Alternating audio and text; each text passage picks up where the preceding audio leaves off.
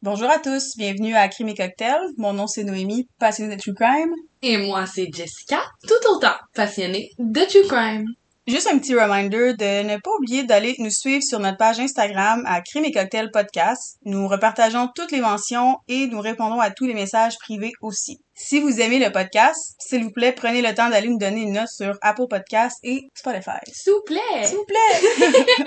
Donc, comme à notre fidèle habitude, le but du podcast, c'est non seulement de raconter des histoires de true crime, mais aussi de vous donner des recettes de drink que moi et Jess, on boit pendant le podcast. Aujourd'hui, on boit un Mexican Mule. C'est la première fois que j'essaye ce drink-là, puis ce que j'aime beaucoup, c'est que c'est simple. Ça fait quelques drinks de simple qu'on fait et j'adore ça. C'est que c'est accessible au fait pour tout le monde qui veut l'essayer aussi à la maison. Oui. La recette du Mexican Mule, c'est deux onces de tequila, une cuillère à table de jus de lime, allongé avec de la bière de gingembre. C'est tout. Vous mixez ça, puis ça vous donne un méchant bon drink. Sérieusement, c'est vraiment bon. Ça goûte comme une espèce de tequila avec un côté pétillant. Je donne la note de 8.8 comme, peut-être même 9. Ce que j'aime de ce drink-là, contrairement à Jess qui prend des shots de tequila sans broncher, j'ai un petit peu plus de misère. Moi, je les chase down avec un shot de jus de tomate et je déteste le jus de tomate, mais ça enlève tout le goût, juste pour vous montrer d'où je viens.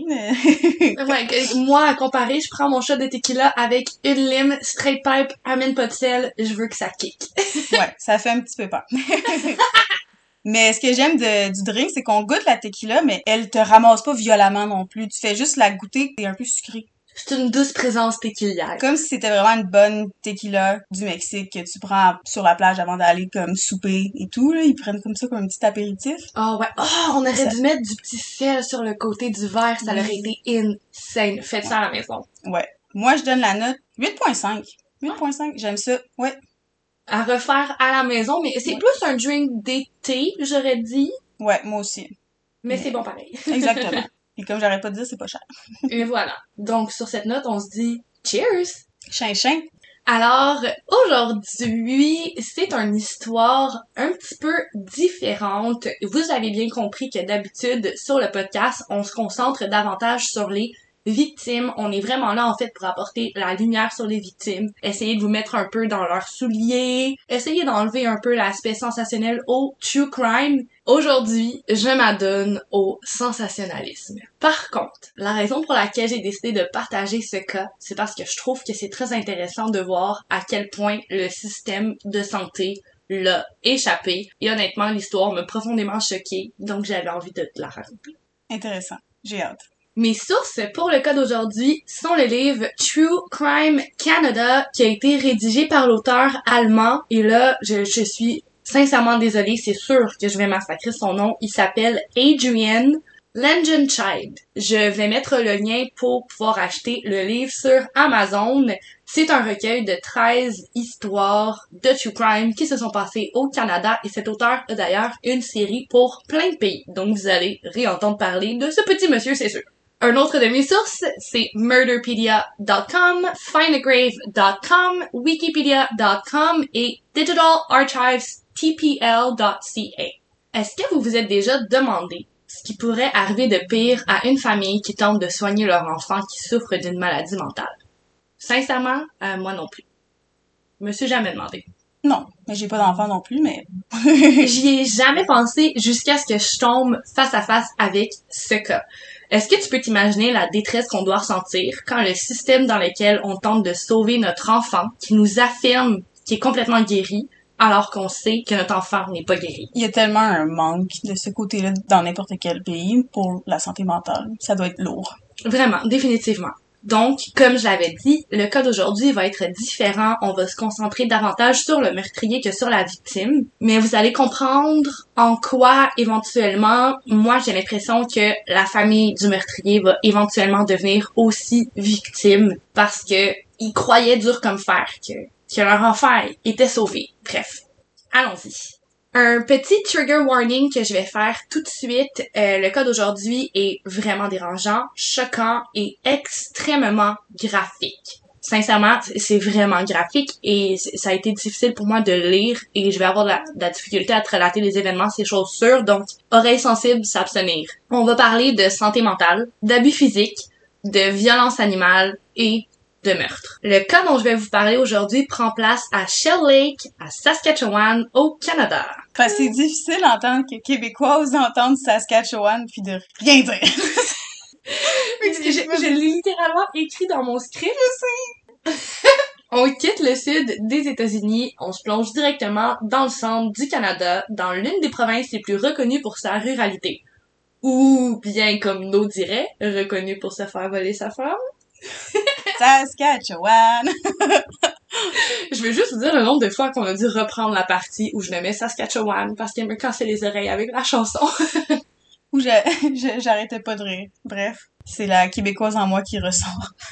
si tu comprends pas cette référence, je sais pas si un jour toi et moi on va pouvoir entretenir une relation d'amitié sérieuse. Sans blague, le Saskatchewan, c'est une province qui est reconnue pour ses longs champs, ses allures un peu western et ses villages plus ruraux. C'est vraiment le, le western du Canada, selon moi. C'est exactement là où notre histoire prend place. C'est là que Victor Hoffman voit le jour en 1946 et pitié, me partager sa date de fête si vous êtes en mesure de la trouver parce que est cherchée partout et je l'ai pas trouvé et vous l'aurez compris, I'm dying to know c'était quoi son signe astrologique. Donc, Victor est né de ses deux parents, Stella et Robert Hoffman. Et c'est le dernier d'une famille de cinq enfants. Éventuellement, les deux parents, ils vont avoir deux autres enfants, mais ce détail-là, il est pas vraiment important dans le cours de l'histoire entière. Tout ce qu'on a besoin de savoir, c'est que Victor est un enfant différent.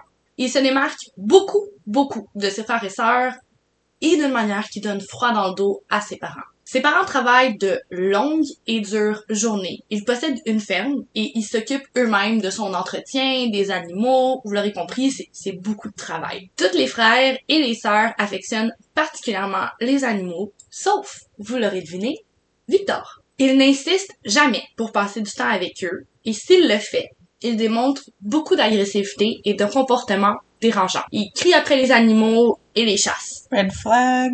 Ouais, la végétarienne en moi a le cœur serré en disant ça. Les animaux, c'est des bêtes inoffensives, et donc n'importe qui s'en prend à eux, ça me dégoûte, ça me révolte. Euh, vo- voilà, c'est tout, c'est la fin de mon segment éditorial contre la violence faite aux animaux. Don't do it. Bref, c'est âgé de 6 ans que Victor va débuter l'école primaire et il va se lier d'amitié avec son tout premier ami. Déjà, il va développer une obsession assez étrange envers cet ami. Il veut être exclusivement ami juste avec lui et il lui demande de n'entretenir des relations amicales avec personne d'autre. Comme une relation exclusive mais version amicale. Ses parents essayent brièvement d'intervenir, mais sans plus. Ils se disent qu'à ce moment-là, Victor doit réagir ainsi parce qu'il a grandi au sein d'une grande famille, qu'il a toujours partagé, donc ils se disent que c'est pas si alarmant que ça qu'ils veulent garder son premier ami pour lui. Ils vont cependant noter l'attitude de leur fils et ils vont se dire que si jamais ces comportements obsessifs persistent, ils vont éventuellement intervenir. Donc c'est pas comme il, il le voit faire, mais il, il, il excuse son comportement. C'est c'est pas comme s'il s'en foutait complètement. Il y a quel âge, ce 6 ans. période? 6 ans, ok. C'est encore jeune. Mais c'est ça. Est-ce que l'enfant il a vraiment la capacité mentale pour faire l'intervention à ce moment-là du pattern que toi tu vois se développer? Non. Tu peux juste lui donner des petits conseils pour améliorer son son une espèce de trouble obsessif qui commence à se développer. Et c'est ce qu'ils font. C'est suite à son entrée dans le système scolaire que Victor va commencer à expérimenter des terreurs nocturnes. Un soir, il affirme avoir vu le diable. Et là, j'ai utilisé des, des guillemets que vous ne voyez pas. Par diable, il entend une grosse figure noire dotée d'une queue et des cornes et qui surplombe son lit alors qu'il est en train de dormir. If you ask me, the kid a vécu la paralysie du sommeil. Ouais, pour l'avoir vécu, ça ressemble pas mal à ça. Pour l'avoir vécu aussi, Bender, done that, c'est exactement ça. T'as une masse noire qui surplombe ton lit, t'as super peur. Par contre, moi, ça m'est arrivé quand j'avais environ 15, 16, 17 ans, j'étais capable de dissocier la réalité de ce qui n'est pas vrai. Victor a 6 ans. Et donc, d'après moi, il était tellement dans une espèce de brouillard, il est en train de se créer son esprit critique, il a pas été capable de différencier la vérité de ce qu'il a vu, et c'est pour ça, d'après moi, qu'il croit comme dur comme fer qu'il a rencontré le diable ce jour-là. Comme on vient de dire, la paralysie du sommeil, sincèrement, c'est une expérience horrifiante pour un enfant de 6 ans. Ça peut créer des traumatismes, selon moi. Mais J'ai aucune étude et aucune C'est un avis personnel. voilà, exactement. Bref, c'est à la suite de cette rencontre déroutante que Victor va commencer à entendre des bruits sourds. Il entend quelque chose qui s'apparente à quelqu'un qui cogne sur une porte, mais dans sa tête. Et à chaque fois, ça cogne à coup de trois. Pour ceux qui ont écouté The Conjuring, c'est pas bon ça, C'est là. pas un bon signe. Non. C'est pas ce qu'on veut. Non. Bref, pour ceux qui n'ont pas écouté The Conjuring, techniquement, les théories veulent que lorsque tu entends des coups par coup de trois, donc un, deux, trois coups, c'est le diable qui essaie d'entrer en contact avec toi. Donc c'est rien de bon. Les cognements, ils l'accompagnent du matin au soir et on peut s'entendre que ça joue vraiment beaucoup sur sa patience, sur sa santé mentale. Une profonde et constante rage va alors s'installer au plus profond de Victor. Il, il est super agressif, il est réactif, autant avec les membres de sa famille qu'avec ses camarades de classe et ses enseignants. Et il était déjà avec les animaux en plus? Euh, oui, oui, voilà. Ben, à ce niveau-là, il fait encore rien de concret, il les chasse. Il les aime pas, mais moi, quand j'avais environ 6 ans, ma mère me dit, les gens qui aiment pas les animaux, on voulait, oh non, Non, non. effectivement spoken like a true queen. Thank you, maman. Donc, à ce moment-là, Victor a 10 ans et, à cause de la rage qui se développe à l'intérieur de son être, tout ce dont à quoi il pense, c'est tuer. À chaque fois qu'il se fâche, il s'imagine en train d'enlever la vie de quiconque ose l'affronter. Des fois, il s'imagine les découper en morceaux, d'autres fois, il s'imagine en train de fracasser leur crâne ou de les asphyxier. Tu sais, le, tout le, les genres d'idées que tout le monde a quand il se chicane avec quelqu'un. Surtout à 10 ans. Ouais. T'auras bien compris que Victor a l'esprit franchement tordu et il songe constamment à la mort. Pire, il fantasme de la donner. On embarque dans des détails de plus en plus graphiques et choquants. Âme sensible, s'abstenir. En fait, âme sensible, qu'est-ce que tu fais sur ce podcast? Pas pour toi. Effectivement. Pour assouvir ses besoins meurtriers, Victor va débuter d'une manière assez troublante, merci. Il va voler des chatons à des chattes qui viennent de donner naissance et les tuer. Peu à peu, il va commencer aussi à attraper des chats du voisinage qui font juste errer. On se rappelle, Victor vit dans une région très rurale, entourée de fermes. C'est, commun que les chats vivent en liberté dans les espaces ruraux. Ils vont errer tout bonnement, sans se douter qu'un jour, ben, Victor va arriver, ils vont les attraper et que ils vont en perdre la vie. Don't fuck with cats. Je sais que je parle des chats comme des victimes, mais c'est des êtres vivants, il faut vraiment les mentionner, ce sont des victimes, et c'est digne de mention quand il faut parler des personnes ou des, des êtres vivants qui sont morts aux mains de Victor Hoffman. On l'a vu dans plusieurs cas, les enfants qui plus tard deviennent des tueurs commencent souvent par les animaux, comme Ed Kemper qui était notre cas de la semaine passée, ou le fameux Luca Rocco Magnotta qui, inquiétez-vous pas, sera un de nos épisodes spécial Zodiac. Victor trouve le fait de tuer des chats trop facile. Je vais relâcher mon québécois. Est-ce de lâche? Il va maintenant s'en prendre à une bête plus grande et dont la tâche semble encore plus facile pour l'attraction. Les chiens. C'est connu. Il faut être doté de parfois beaucoup d'agilité si l'on veut pour pouvoir attirer un chat. C'est pas tous les chats qui se laissent approcher, tandis qu'un chien, tu te penches à son niveau, il court vers toi. Donc, l'esti de lâche de Victor va se mettre à tuer des chiens. Et le tout sans que ses parents le remarquent. Les habitants du voisinage pensent simplement que leurs animaux se sont enfuis, ont disparu ou qu'ils se sont fait manger par une bête sauvage. Jamais ils n'ont pensé qu'un être ignoble était derrière toutes ces disparitions. Il y a toujours 10 ans à cette époque-là. Ou ça, ça se passe de 10 à quelques années. hein. Voilà, il grandit au fil des années, mais le fait est que la première fois qu'il va tuer un chat, il va avoir 10 ans, mais il va continuer jusqu'à il va continuer jusqu'à perpétuité, on va dire comme ça. Bol bombe à retardement, ça? Mhm. Manquant un jour de chien et de chat à torturer, il va changer et se tourner vers les écureuils. Les écureuils, il y en a plus. Les envies meurtrières de Victor étaient cependant grosso modo assouvies avec cette nouvelle passion, si l'on veut, pour la torture animalière. Il pense presque plus à tuer ses camarades de classe, à tuer ses enseignants, et donc, dans son esprit tordu, le fait de tuer ses animaux sauve des humains. Tu pouvais-tu faire comme Patrick Sénécal puis écrire un livre, genre? Blows my mind qu'il a commencé tout ça à 10 ans. Tout ça se passe quand il est mineur. Voilà. Il ne pense plus à commettre des meurtres sur des êtres humains jusqu'au jour où il se lance. Un animal, ça parle pas. Il recommence à fantasmer sur le fait d'enlever la vie à un humain. Après tout, il y a tellement de plaisir à enlever la vie à quelque chose qui ne peut pas démontrer son désarroi et son horreur. Il ne peut pas s'imaginer le thrill qu'il va ressentir si jamais il s'autorise à tuer quelque chose qui peut crier sa douleur, sa peur, son désarroi. What the fuck? Victor, c'est un fucking prédateur.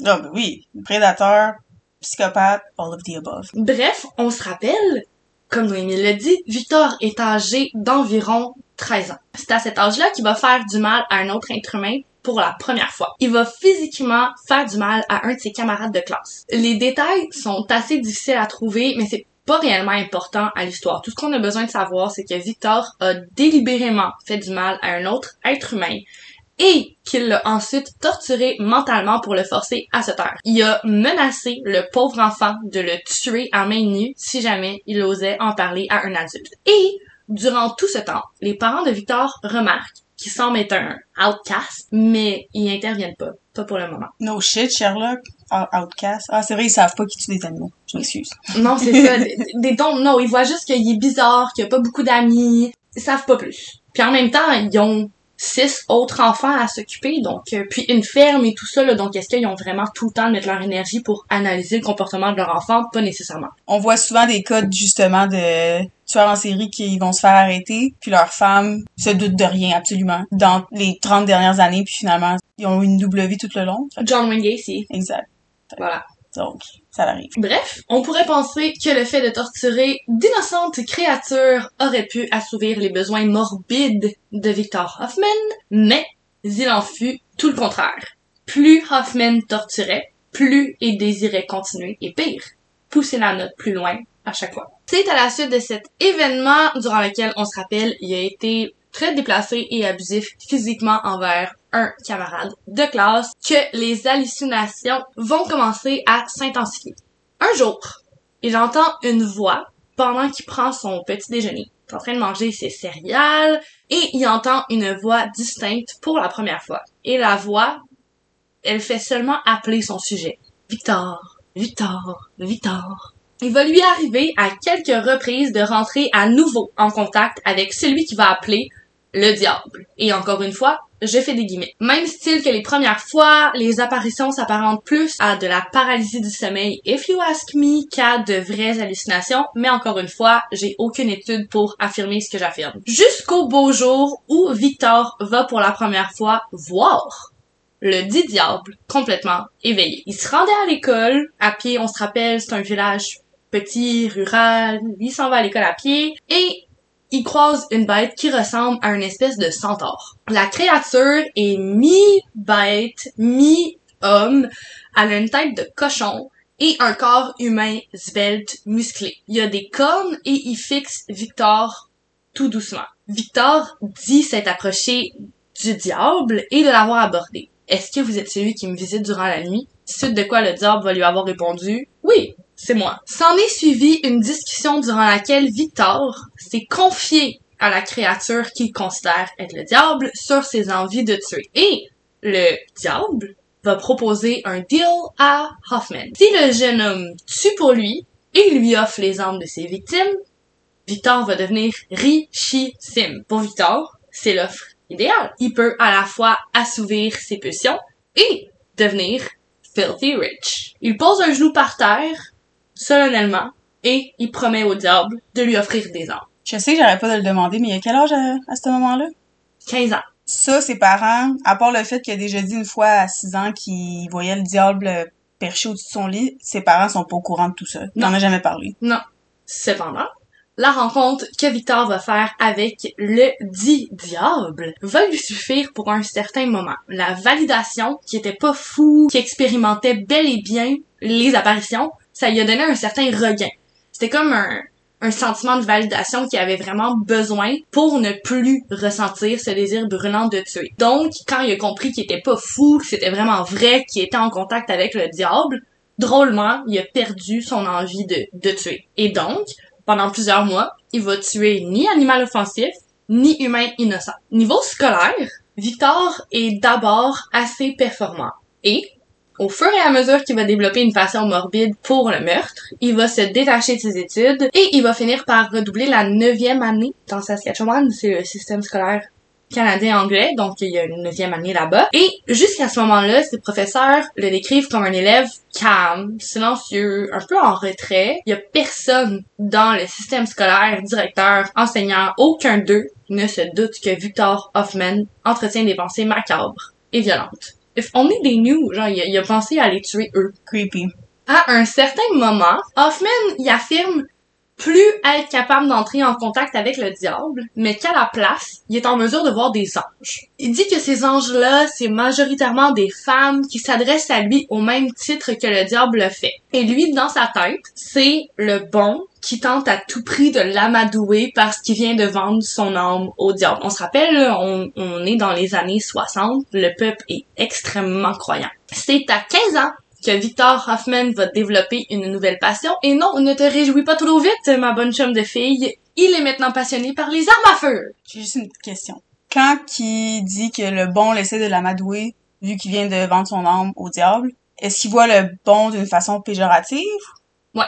Puis c'est des femmes. Ouais. En tout cas, c'est tout ce que j'ai à dire. Comme je l'ai dit, Hoffman développe une passion pour les armes à feu et il va même éventuellement jusqu'à entrer par infraction dans un des magasins d'armes. On parle quand même de la Saskatchewan, c'est vraiment différent qu'ici au Québec. En Saskatchewan, t'as des magasins d'armes parce que bon, les armes à feu sont plus accessibles parce qu'il y a plus de chasse, il y a plus de fermes et il y a aussi une activité qui est très connue là-bas qui est le tir au pigeon d'argile. Donc, c'est reconnu qu'il y a plusieurs individus qui font juste posséder un arme et c'est même pas pour des raisons de défense par exemple comme aux États-Unis c'est vraiment juste pour des raisons récréatives comme la chasse.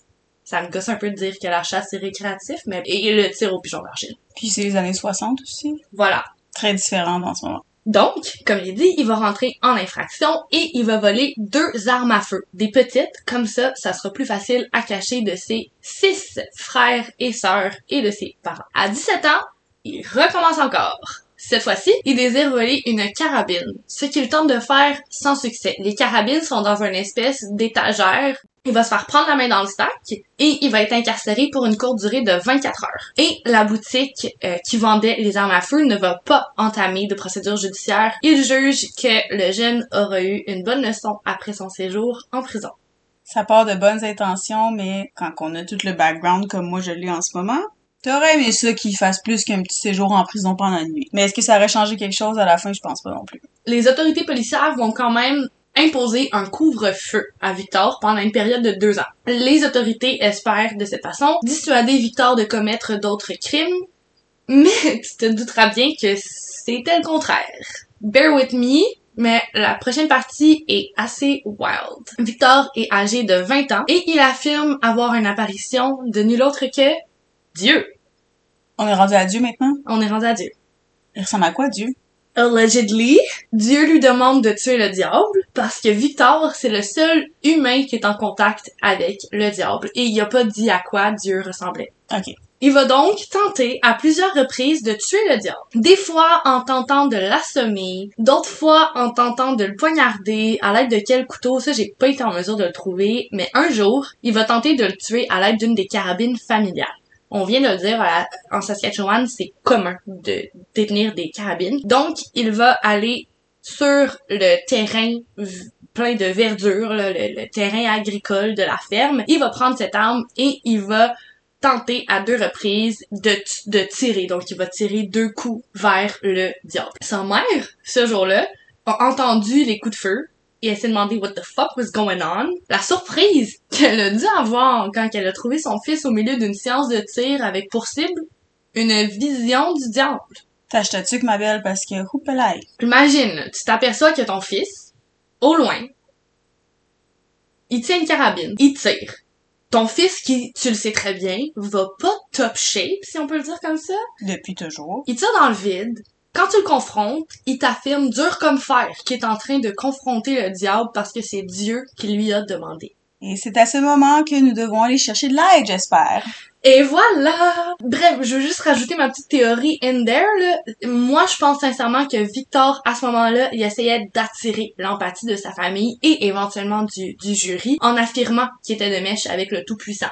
C'est comme un, un homme qui tue des animaux de sang-froid ne peut pas croire en Jésus l'âne puis toute sa gang, non, non, non. C'est ça, c'est les années 60.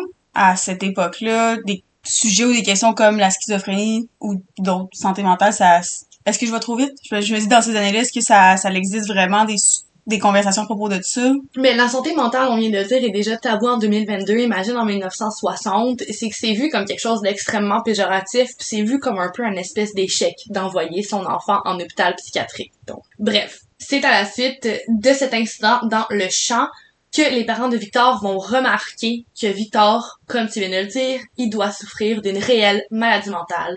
Ils pilent sur leur orgueil et ils décident de tout simplement donner l'aide à Victor qui a besoin. Victor est probablement pas juste un outcast, il est probablement réellement malade. Ce soir-là, en guise d'aide si on veut dire, la, première chose qu'ils vont faire pour donner de l'aide à Victor, c'est qu'ils vont regrouper toutes les armes à feu et ils vont les cacher. Ils vont appeler le pasteur du coin peut-être que le religieux, il serait capable de décerner c'est quoi le problème de Victor. Victor a mentionné voir le diable. Est-ce que Victor aurait besoin d'un exorcisme? Le pasteur est horripilé, horrifié, il est dégoûté de ce que Victor va lui raconter parce que Victor s'est confié à lui, bon joueur, il a, il a tout dit. À un certain point, Victor va lui mentionner « J'aimerais tuer maman. I'd like to kill mother. » Je suis sans mots, ça m'a estomaqué, y a rien qui est sorti.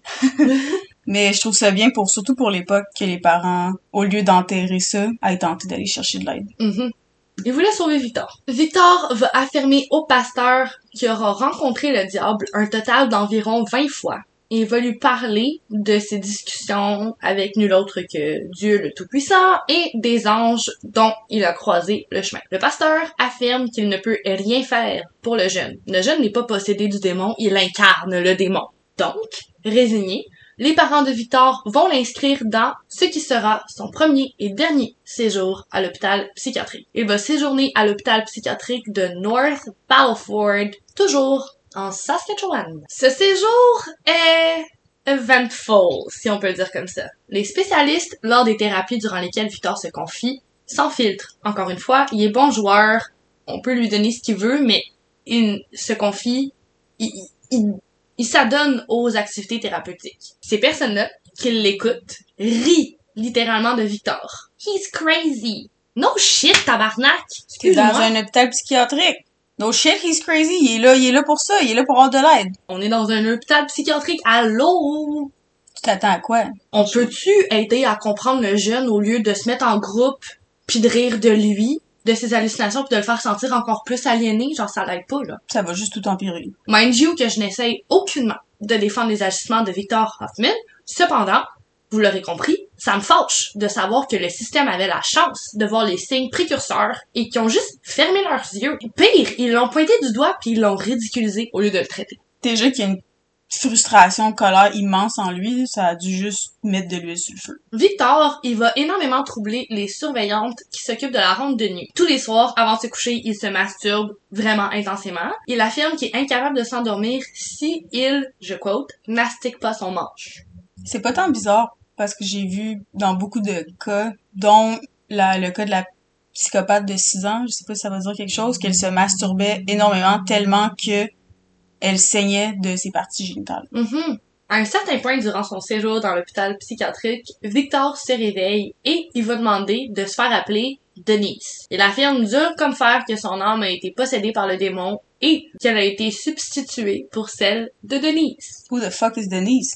Personne ne le sait. Ok. Non. Les psychiatres vont diagnostiquer les apparitions comme des hallucinations. Ils vont diagnostiquer Denise aussi comme étant un hallucination. Hoffman va finalement recevoir son diagnostic officiel. Il est schizophrène. On est en 1960.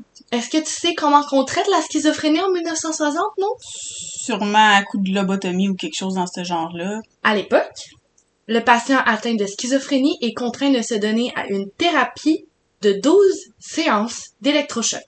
Il sera également médicamenté intensément avec des antipsychotiques et il est forcé de subir une thérapie avec un psychiatre durant laquelle il est obligé de parler, parler, parler. On l'a déjà dit, Victor est bon joueur, il s'est adonné à tout ça. Victor affirme que la thérapie des électrochocs ne lui apporte aucun changement positif. Il se sent étourdi, étrange après avoir subi des électrochocs, genre no shit, mais il ne ressent aucun réel changement outre ça. Cependant, après quelques séances, il annonce à ses thérapeutes que quelque chose en lui a changé tout le monde call un meeting, on est excité, on a finalement réussi à faire des changements sur Victor. Qu'est-ce qu'il dit à ces gens-là? Je suis maintenant doté de super pouvoirs. C'est un beau changement. C'est exactement ce qu'on veut. On veut passer de Dieu à avoir le diable et des anges femmes à avoir des super pouvoirs. C'était le but all along. Ça n'apporte absolument rien, comme tu viens de le dire, avec beaucoup de sarcasme. Victor va affirmer cependant aux intervenants que, advenant le cas qu'il soit libéré, il veut continuer et il va tenter de continuer de tuer le démon. Telle est sa destinée. Il va également dire lors d'une de ses sessions qu'aucun humain ne l'a physiquement blessé. Il affirme qu'il n'a jamais eu réellement de motif pour désirer tuer son entourage. Il y a personne qui l'a maltraité. Il a toujours eu tout ce qu'il avait besoin. Il désire simplement faire du mal. C'est tout. Le traitement n'aura absolument rien changé pour Hoffman. If you ask me, ça a dû lui causer encore plus de trauma. Se faire sentir isolé, l'aider encore moins à dissocier ses hallucinations de la réalité. Pour celle-là, on peut dire, le système l'a échappé. Pour ce qui est des parents, je me sens triste sincèrement pour eux. Tu douteras bien que tout au long du processus, ils sont venus rendre visite à leur fils, ils étaient super impliqués dans le processus et ils vont se faire affirmer par les thérapeutes que les sessions d'électrochoc fonctionnent super bien, alors qu'ils savent très bien que non. Ils vont dire quels sont les bénéfices et la famille aussi va les voir. D'après moi, c'est un effet placebo. La famille veut tellement sauver leur fils qu'ils sont incapables de voir, selon moi, que le traitement faisait pas effet. Près d'un mois après que la séance d'électrochoc soit terminée, l'hôpital psychiatrique appelle le père de Victor qui s'appelle Robert. Les intervenants annoncent à Robert que sa santé mentale sera complètement rétablie et d'ici moins d'un an. Pour sa part, Victor continue de dire au thérapeute qu'il ressent toujours le désir brûlant de tuer. Il va cependant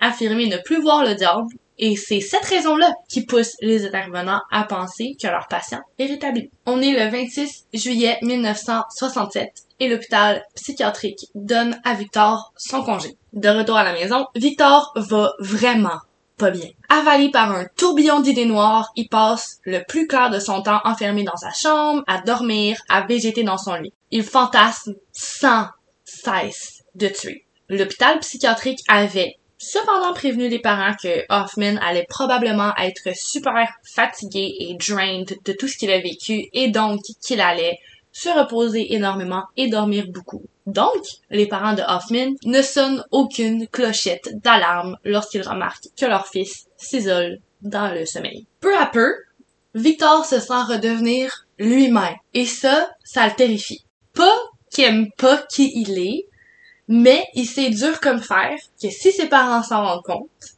ils vont le renvoyer à l'hôpital psychiatrique et ça, il déteste ça. Il veut absolument jamais avoir à faire affaire à des séances d'électrochoc once again. Et donc, il est déterminé à tout faire en son pouvoir pour ne jamais remettre les pieds dans un hôpital psychiatrique. Alors qu'il est dans son lit, tout seul avec ses idées noires, il va se rappeler du deal qu'il a fait avec le diable quelques mois auparavant. S'il tue, he becomes rich.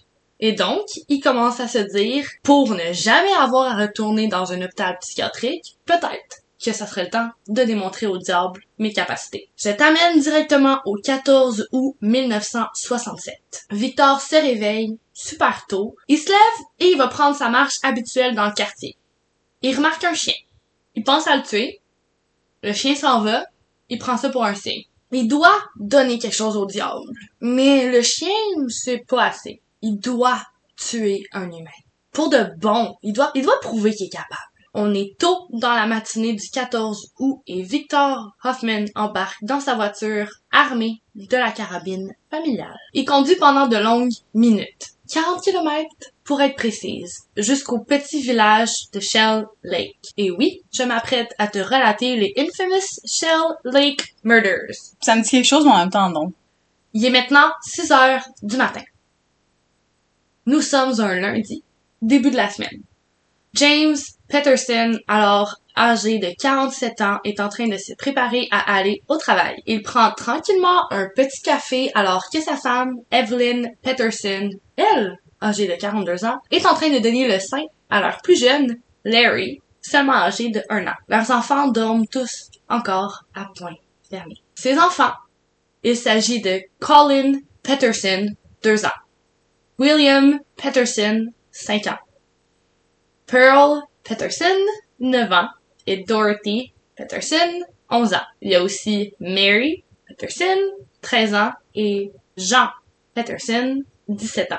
Je trouvais vraiment important de souligner que la famille Peterson est connue de tous dans le petit village de Shell Lake. C'est une famille travaillante, eux aussi détiennent une ferme, généreuse, joviale, tous les enfants sont appréciés et pour te donner une petite idée de ce que c'est Shell Lake, c'est un petit, petit village de quelques milliers d'habitants seulement.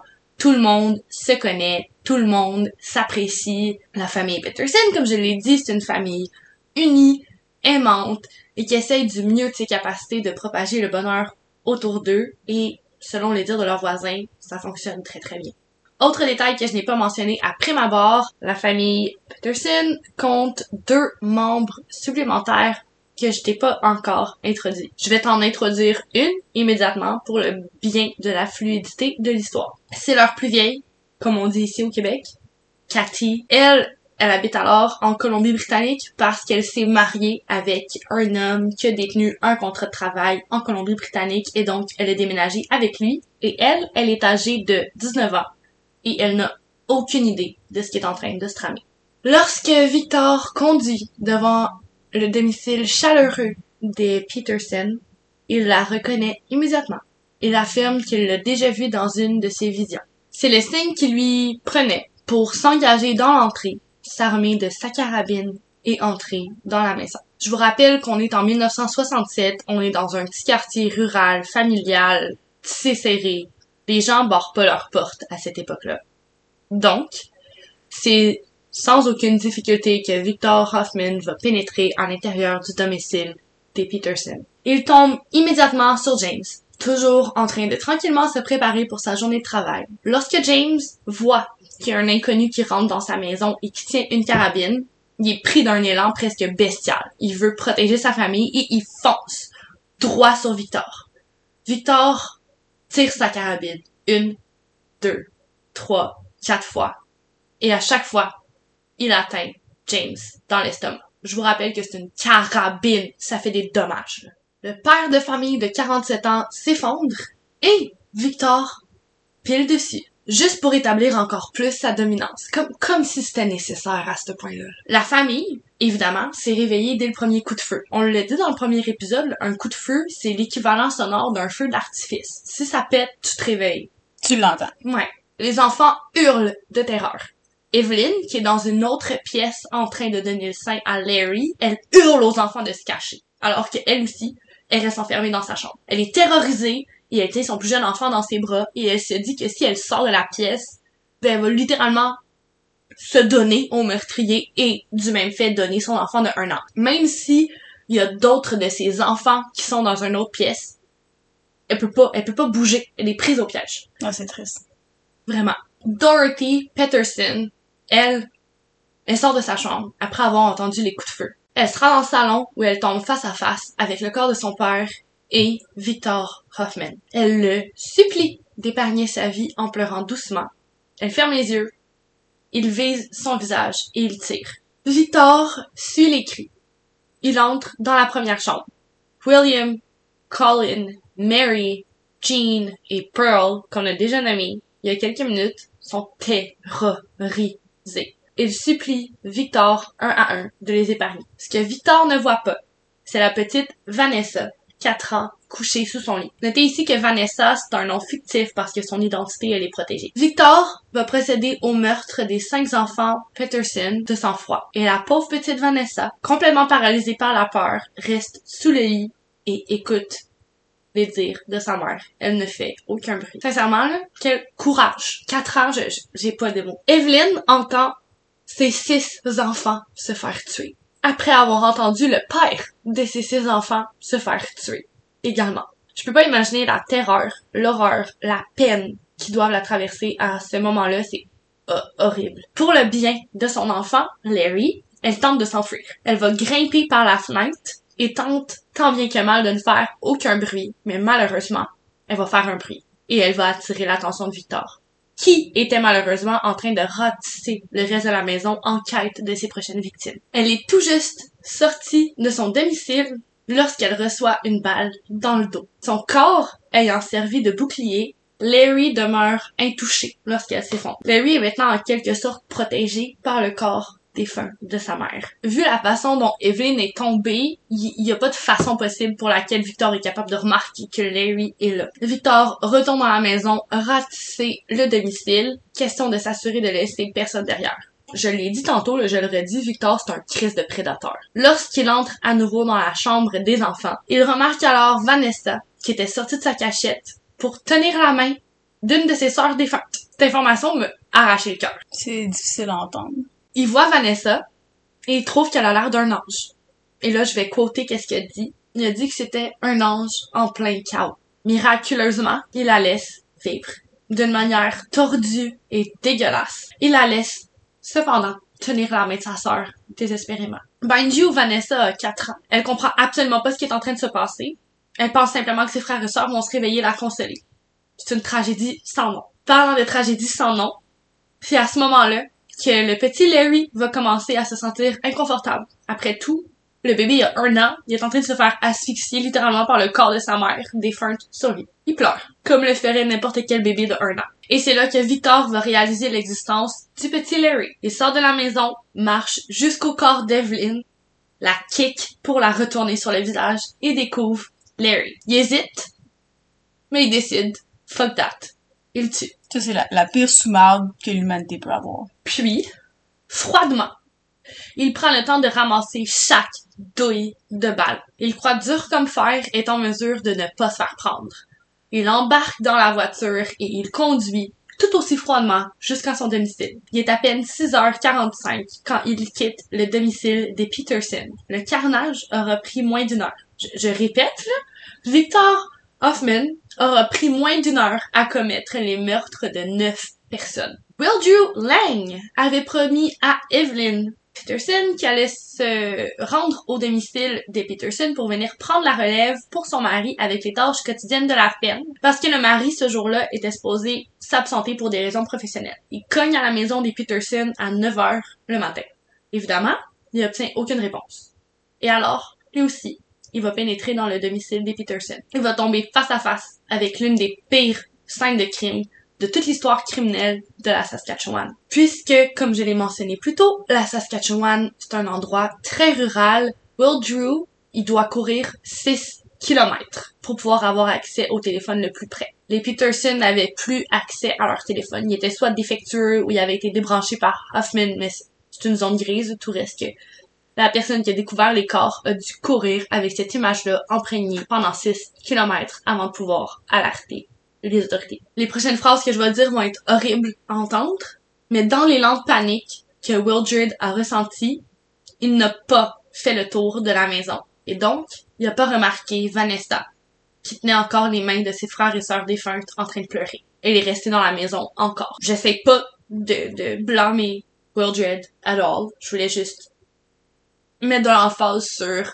l'horrible expérience que Vanessa a vécue. Et toute la faute de cette horrible expérience revient à Victor Hoffman. Cette nuit, encore à ce jour, est reconnue en Saskatchewan comme la nuit de la peur ou The Night of Fear. On en revient à l'appel. Il est pris en charge par la répartitrice et l'enquête est confiée à l'agent Richards, agent de la Gendarmerie royale du Canada. Je ne sais aucunement pourquoi, mais il va être déployé seul sur les lieux. Il va donc arriver sur l'horrible scène et avec un immense courage, il va explorer l'entièreté des lieux avant de se replier vers son véhicule de patrouille pour rappeler des renforts. C'est donc grâce à ce tour des lieux que Vanessa va enfin être vue vivante par quelqu'un d'autre que Victor et qu'elle sera prise en charge. Enfin, pauvre petite. C'était pas un tueur expérimenté. Du moins, pas en matière humaine. Il a donc laissé une panoplie d'indices derrière lui, qui ont pas donné beaucoup de fil à retordre pour les enquêteurs et ils ont rapidement fait un lien avec Victor. Notamment à cause d'empreintes sanglantes avec ses souliers, de quelques douilles laissées sur la scène, aussi une petite mention à un de ses voisins qui s'est présenté au commissariat le plus près de chez lui quand il a vu les nouvelles concernant le infamous Shell Lake Murders. Il a mentionné aux officiers que son voisin, qui était tout juste sorti d'hôpital psychiatrique, avait l'air particulièrement dérangé et qu'il l'avait vu quitter la maison un petit peu avant les meurtres et revenir un petit peu après. C'est grâce à ce voisin un petit peu noisy, comme on pourrait dire, que Victor s'est fait découvert. Props to him. Vraiment. C'est donc le 9 août, quatre jours après avoir froidement assassiné la quasi-totalité de la famille Peterson, que les autorités vont procéder à l'arrestation de Victor Hoffman. Ça va prendre quelques minutes pour Victor de confesser les meurtres avec froideur. Victor va blâmer tout le monde sauf lui. La seule accusation qu'il va porter avec laquelle je suis un peu d'accord, c'est qu'il va dire que c'est à cause du système de santé qu'il l'a relâché beaucoup trop tôt. Est-ce que ça justifie les meurtres? Non. Fuck no. Mais je suis d'accord. Il, il aurait pas dû sortir. La personne principale qui est la cause de toute cette situation, c'est Victor, obviously, mais quelqu'un d'autre qui joué un rôle très important, quasiment complice à ça, c'est le système. Voilà. C'est l'hôpital psychiatrique. Les parents sont littéralement allés là pour avoir de l'aide professionnelle, puis la seule aide professionnelle que Victor a reçue, c'est d'être traumatisé, humilié, puis d'avoir des 12 séances d'électrochoc en un mois. C'est, c'est horrible, c'est lourd. La personne qui est coupable de tout ça, c'est vraiment Victor. Mais on peut comprendre que le système est vraiment décollissant. Là-dedans, oui, vraiment. En prévision des audiences, Victor, comme tu l'as dit, il va subir d'autres tests psychiatriques. On va débattre sur sa santé mentale lors des meurtres, un peu comme quand on a essayé de déterminer si Edmund Kemper était coupable de tous les meurtres qu'il a commis. C'est connu. La défense fait souvent ça pour essayer de justifier, de, de prouver que la personne était peut-être pas saine mentalement. Il sera jugé très instable lors des meurtres. Une chose horrible et vraiment digne de mention selon moi. C'est une des citations qu'un des médecins qui a été appelé par la défense aurait dit. Il a dit sur la barre Victor a fait ce qu'il avait à faire, considérant les délusions dont il souffrait à cette époque. Il était pleinement conscient de ce dont il s'apprêtait à faire, mais il sentait qu'il était appelé à le faire. Le gars, après les meurtres, a ramassé ses douilles. Il y a quand même une préméditation ou une quelques consciences, quelques connexions à la réalité que ce qu'il fait, c'est pas correct. Il a ramassé ses douilles après le meurtre. Il sait ce qu'il fait. À un certain niveau, il sait ce qu'il fait. Je suis avec toi, ma chère amie. Comme d'autres spécialistes appelés à la barre affirment dur comme fer que Victor, il est pas criminellement, criminellement responsable. Il y en a d'autres qui affirment que Victor est responsable. Ça prend trois heures et demie pour le jury à délibérer. Victor Hoffman reçoit un verdict de Pour cause d'aliénation mentale ou simplement non coupable? Il est jugé non coupable parce qu'il était pas conscient de ce qu'il faisait. Il s'en va dessus dans un hôpital psychiatrique ou il s'en retourne sur la ferme avec accès aux carabines? J'y arrive. Désolée, je vais trop vite. Ça me, je suis tellement frustrée. Il n'y a pas de stress. Je tiens à souligner que lors des audiences qui auront lead au jugement de non-culpabilité, Victor aura mentionné froidement ne ressentir absolument aucun regret face aux horribles actes qu'il aura commis. Les seuls regrets que Victor a partagés, c'est le fait de ne pas avoir brûlé la maison, de sorte que les empreintes et les douilles de balles ne soient jamais retrouvées. Il aura même mentionné qu'il ressent plus de remords face au vol qu'il a commis dans le magasin d'armes à feu que de tous les meurtres qu'il aura commis, qu'il aura commis. Excusez, c'est difficile à dire, mais animaux et humains compris. C'est complètement aberrant. Ça met encore plus de poids sur ce que je disais tantôt.